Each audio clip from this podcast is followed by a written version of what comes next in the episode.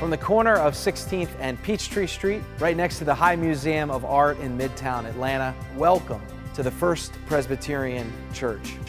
My name is Tony Sundermeier, the senior pastor, and I want to thank you for watching today's broadcast.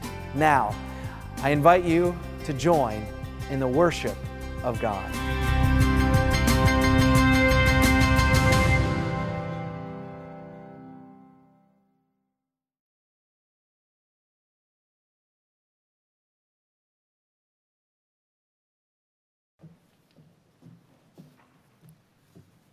Turn in your Pew Bibles to Psalm 36, verses 5 through 10, which is found on page 482 in the Old Testament.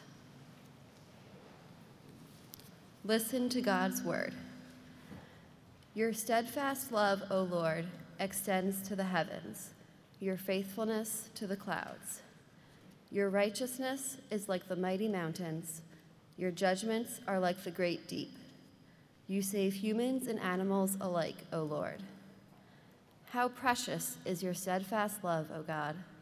All people may take refuge in the shadow of your wings. They feast on the abundance of your house, and you give them drink from the river of your delights. For with you is the fountain of life. In your light, we see light. O continue your steadfast love to those who know you and your salvation to the upright of heart. This is the word of the Lord.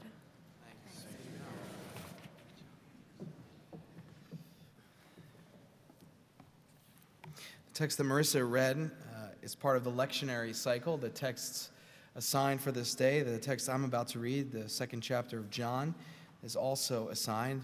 They say when a preacher creates a sermon series, they choose the scriptures, and when a preacher sticks to the lectionary, the scriptures choose the preacher. These two texts choose us this morning. Let us continue to sit under the Word of God.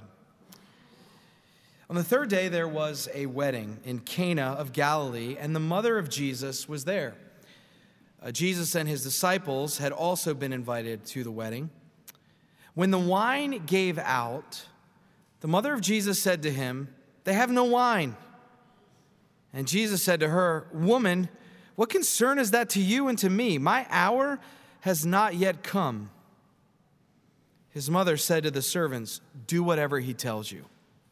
Now, standing there were six stone water jars for the Jewish rites of purification, each holding 20 or 30 gallons.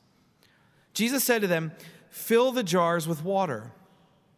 And they filled them up to the brim he said to them, Now draw some out and take it to the chief steward. So they took it. When the steward tasted the water that had become wine and did not know where it came from, hold that line in your hearts, and did not know where it came from. Though the servants who had drawn the water knew, the steward called the bridegroom and said to him, Everyone serves the good wine first, and then the inferior wine after the guests have become drunk. But you have kept the good wine until now. Jesus did this, the first of his signs in Cana of Galilee, and revealed his glory, and his disciples believed in him. Friends, this too is the word of the Lord. Thanks be to God. Let us stand and sing number 451.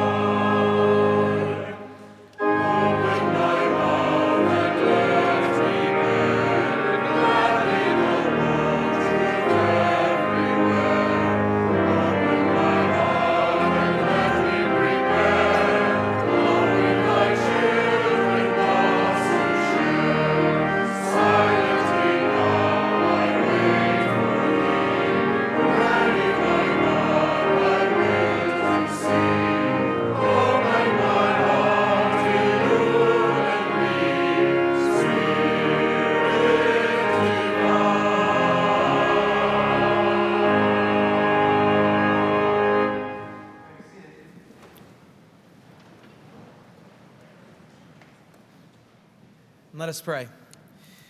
Lord, break open your word afresh to us so that our eyes would see and our ears would hear and our mouths would speak a simple but profound truth within the life of our faith. By your grace, would you form us into the likeness and image of Jesus Christ, who is our Lord, our Savior, our friend, and our brother. Amen. Well, there is an organization called the Court of Sommeliers of the Americas. Uh, and since 1977, there have been only about 270 individuals in North America who have earned the rank of Master Sommelier. Since that time, about only 270 people. Now, the name sommelier is a fancy French word to describe a wine steward, someone who is an expert in all things wine and spirits and table service. Now, there are four ranks within the court of sommeliers of America, uh, four ranks that can be conferred to wine stewards. There's the introductory rank, there is the certified rank, there is the advanced rank, and finally, there is the master sommelier. Only about 5% of wine stewards, only about 5% of wine stewards who actually sit for the master level examination actually pass. Only about 5% of those individuals. A fun little fact here uh, there is only one person who is a master sommelier that lives in the state of Georgia. Only one person, they live here in Atlanta. Uh, the exam is not too complex, even though it is extremely difficult. It comes in three distinct parts. There is theory, uh, which covers the history and philosophy, the geography, and the science of winemaking throughout history, throughout the world. Uh, then there's a practicum where they actually stage uh, a restaurant and they have a, a, table filled with, with, with experts, uh, master sommeliers themselves, and they have, to, they have to critique and judge the sommelier not just on their knowledge of wine, but also on their acumen of hospitality and the standards that industry sets. And finally, the third part, which I find to be the most impossible and incredible part of the test, they have to do a blind tasting with six glasses of wine, three white, three red, in 25 minutes. For each glass, they get a total of 25 minutes. They have to describe the color, the smell, the structure, and the taste. And then after they do that, they have to come to a conclusion, which includes for each and every wine the primary grape used in that glass of wine. They also have to come to the conclusion whether or not it is from the old world or the new world. They have to come to the conclusion of what type of climate the grapes were actually grown in. They have to determine where the country uh, that they originate from, and not just the country, but the actual region within the country, and if they can, to name the actual vineyard where they were produced. Finally, they have to be able to come close to naming the vintage of the wine. When it comes to wine and spirits, a master level sommelier not only has to possess a sophisticated and discerning palate to describe the wine itself, but they also have to understand and know the origins of where the wine comes from. Not only do they have to describe it, but that they have to, to, to tell, come to a conclusion of where it comes from. We actually meet a sommelier of sorts in the second chapter of the Gospel of John. And for preaching purposes, we could go in many different directions with this old, uh, familiar story. Uh, it's historically remembered in the life of the church as the story that captures and depicts Jesus' first public miracle, what John calls a sign. And in preparation for this morning, I was particularly struck in reading this text again by this no name individual who probably, most likely, wore different hats at this particular wedding reception where Jesus, his mother, and his friends were in attendance.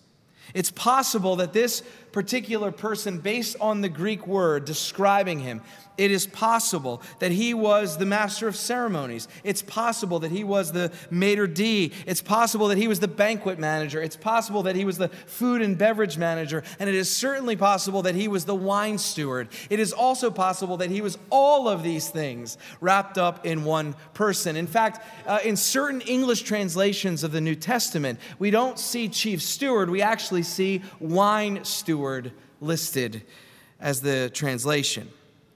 At first glance, though, in this text, he seems to be an inconsequential character. And he's given really just one line in the script, just one line in this story.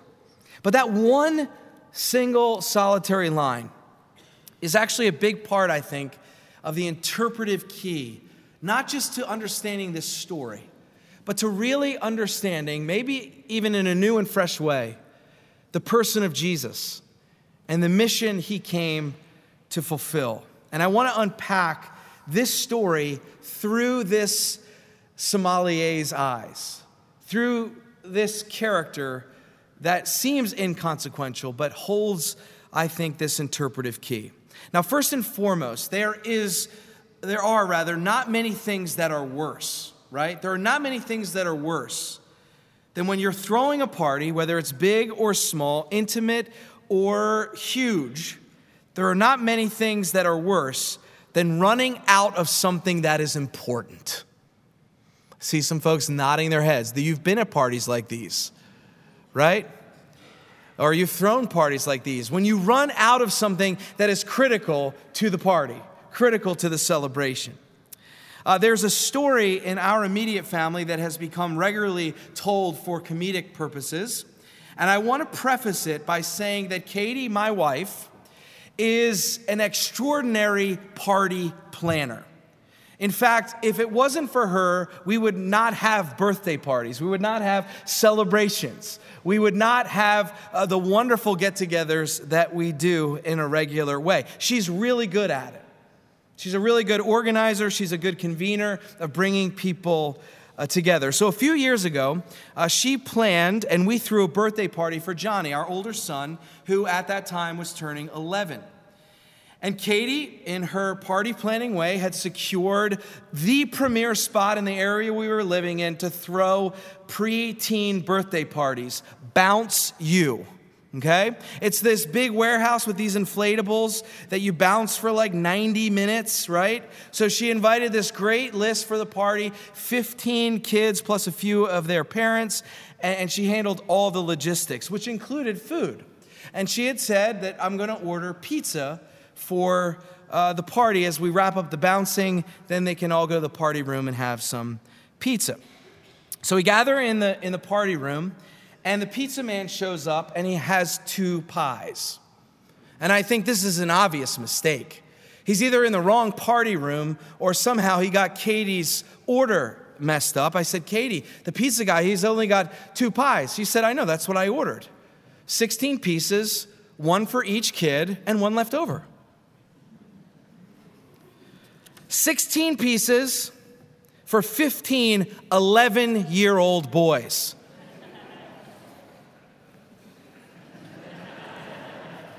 Now, in her defense, Katie grew up with, it's okay to laugh. She gave me permission to tell this story. It's a, I wouldn't tell it if we hadn't already planned this. By the way, that's my wife for first time visitors. Katie's right here. Uh, she grew up in a family with a sister, and so she didn't attend many 11 year old boys' birthday parties, so she never had an experience firsthand of how ravenous they can be, especially after 90 minutes of bouncing bedlam, right? She said, I planned one piece per boy. And Johnny and his friends looked at us dumbfounded, and they basically said, How can we survive the night if we only have one piece of pizza? So we all we gave them each three pieces of cake. Uh, and sent them home to their parents. Well, just like it's not good to run out of pizza at a, an 11 year old boy's birthday party or run out of cheese straws during the fellowship hour in a southern church, or to run out of uh, Coke or tea or chicken salad at a picnic, it's not a good thing to run out of wine at a wedding. It's not a good thing. It's, in fact, it's embarrassing to run out of wine at a, at a wedding. And, and this is the presenting problem within this text. The wine is gone. It's embarrassing, both for the couple and for the host throwing the party. And Mary, the mother of Jesus, who is in attendance, steps in, perhaps oversteps. She steps in and asks Jesus to do something about it. And in this moment, which could be a sermon in and of itself, and I want to do this little tangent here just for a moment, it could be a sermon in and of itself. Jesus at once rebukes his mother with harsh words. He says, Woman, what concern is that to you and to me? It's not my time to have my true identity be revealed. But then, in the next couple of verses, we realize that he actually does it, right? He actually does what she is asking to help out with the fact that they have run out of wine. And there's a tension, right? Sometimes in life, there can be a tension with two moral goods in our life that we're facing, or two uh, competing values that, that oftentimes will come and say, well, it's got to be an either or. And Jesus models for us in grace something different, right? He actually honors both of the values. At once, he says, ultimately, I have to be obedient to God. And at the same time, he becomes obedient to his mother by fulfilling her request. Sometimes we're, we're, faced with these competing values that we see as competition, perhaps, these moral goods. And I think sometimes God gives us the grace to honor both, to live into both. That's sort of an aside. Jesus identifies six uh, stone jars whose content could hold approximately 120 to 180 gallons of water. And Jesus commands them to fill the jars with water and we're not sure where they actually get the water from. It could be that there was already some water already there and that they're filling it up to the brim, but let's just be mindful of what we're talking about here. These jars that are used rather for purification. Really, they're jars to hold bath water. Remember, we're living in a time now, right, with Jesus, living in a time where it was safer to drink wine than it was to drink water because of the alcohol and the way that it would kill bacteria. So, let alone people feeling like it's not a good idea to drink any water, but to drink water out of these stone jars is actually pretty disgusting. Because this water was bath water to use to purify oneself for liturgical purposes. But Jesus instructs the disciples, and they listen to Mary do whatever he tells you, and they do it. They fill it up to the brim. And then he says, Take some out and take it to the wine steward. Take it to the steward and have them taste it. And the steward does just that. And like a good sommelier, he has a discerning palate and he recognizes that this is the better wine. That this is the better wine that was served earlier. He calls, though, the bridegroom because John tells us that he does not know where it has come from. Did you catch that line I said to hold? He doesn't know where it has come from. He says to the groom, Everyone serves the good wine first and the inferior wine after the guests have become drunk, but you have kept the good wine until now. Now, I want you in your mind's eye to picture the similarity and dissimilarity this wine steward has with master sommeliers in our contemporary world right? He's similar in at least this way. He's similar in that he can discern that the wine that he tastes is a quality product. He has a discerning palate. He knows this is fine. He knows this is good. But he is dissimilar because he fails to recognize, in an analogical way, he fails to recognize where the wine has come from. Do you follow me here? He knows it's good. He discerns that it's fine. He sees that it is in abundance 180 gallons, but he does not know where it comes from. So he goes to the groom, presuming that that's where it's from. We may think that he's congratulating him, or perhaps he really has a genuine inquiry as why have you saved the good stuff for last? Here's the thing the steward recognizes the abundance of wine, he recognizes the quality of wine, he recognizes it as a special gift that somebody is giving to all the guests at this party. But he does not recognize where it comes from. He does not recognize its origin. And the Gospel of John and the writers of the New Testament, in, in, their gospel forms, often are weaving in and out this notion that people are experiencing good, but they don't know it's coming from Jesus. And there is this tension that some people i.e., in this text, the disciples, they actually get it. They know it's come from him, where others don't know that these gifts are coming from his hand. They know there's something good on the way, there's, they know there's something fine on the way, they they know there's something in abundance on the way, but they don't know where it is coming from. They don't know that it's Jesus. I want to take just a half step back. I want to say something about weddings here because I don't think this uh, this, these stories about weddings that are included in the New Testament are just simply by accident or by happenstance. Uh, Jesus himself, he talks about the kingdom of God more than any other topic in the New Testament. And the kingdom of God is often compared to what? To a wedding.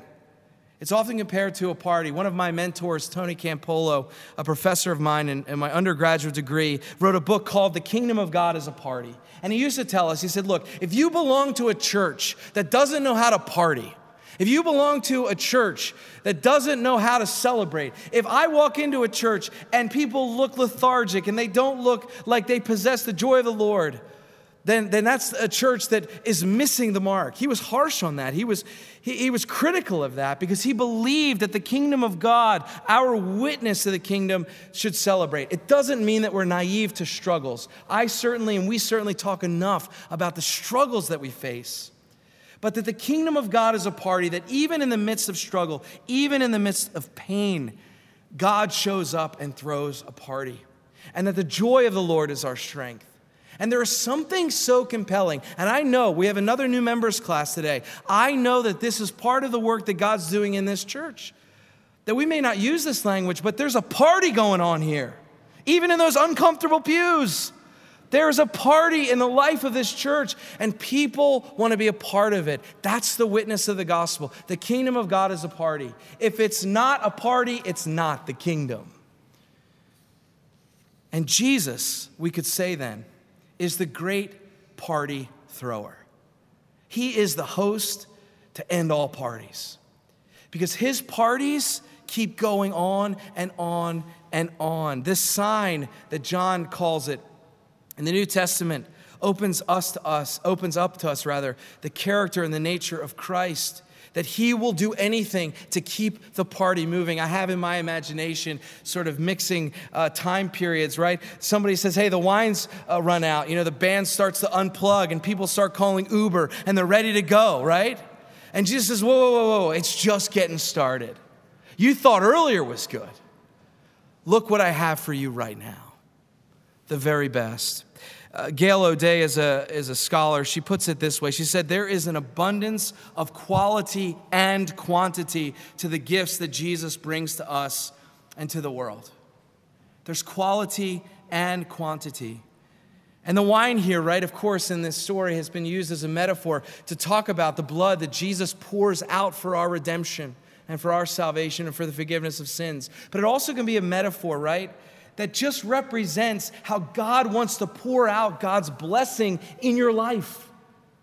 And how God does that like a fine wine, pouring out blessing upon blessing upon blessing. Psalm 36 frames it in this way How precious is your steadfast love, O God! All people may take refuge in the shadow of your wings. The, they feast on the abundance of your house. I love that imagery. They feast on the abundance of your house, and you give them drink from the river of your delights. The psalmist says that we feast, our life is a feast on what God pours out like a fine wine into our lives. And so here's the big deal, and I'll close with this thought.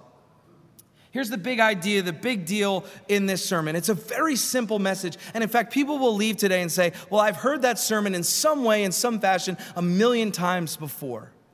But there is an enormous difference in recognizing a gift and recognizing where it comes from.